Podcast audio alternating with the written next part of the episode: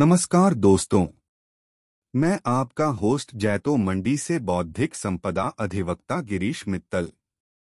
मैं आप सबका स्वागत करता हूँ हमारे पॉडकास्ट अंतर्राष्ट्रीय ट्रेडमार्क में। आज बात करेंगे नए स्टार्टअप के लिए अंतर्राष्ट्रीय ट्रेडमार्क पंजीकरण से संबंधित प्रश्नों के जवाब के बारे में।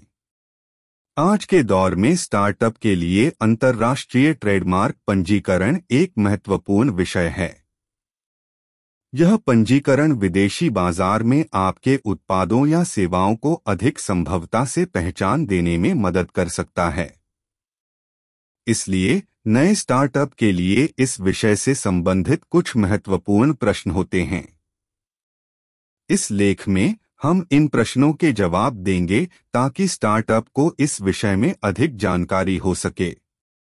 एक, अंतर्राष्ट्रीय ट्रेडमार्क पंजीकरण क्या होता है?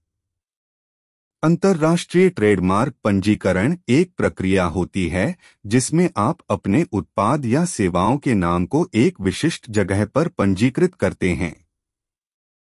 यह नाम अब आपके उत्पाद या सेवाओं की पहचान बनता है, जो आपको बाज़ार में अन्य उत्पादों से अलग बनाता है। दो, यह विषय स्टार्टअप के लिए क्यों महत्वपूर्ण है? यह विषय एक स्टार्टअप के लिए महत्वपूर्ण होता है, क्योंकि यह उन्हें उनकी उत्पादों और सेवाओं को अंतर्राष्ट्रीय बाज़ार में बेहतर पहचान दिलाने में मदद करता है। बिना ट्रेडमार्क पंजीकरण के, आपके उत्पाद या सेवाएँ दूसरों के उत्पादों के समान लग सकते हैं, जो वास्तव में क्षति पहुँचा सकता है आपके व्यवसाय को।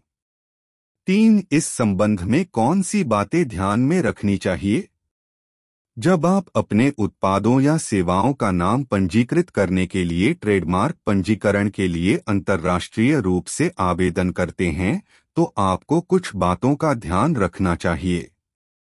पहले यह सुनिश्चित करें कि अपना नाम व्यापका रूप से खोजा गया हो जो अन्य उत्पादों या सेवाओं से अलग हो।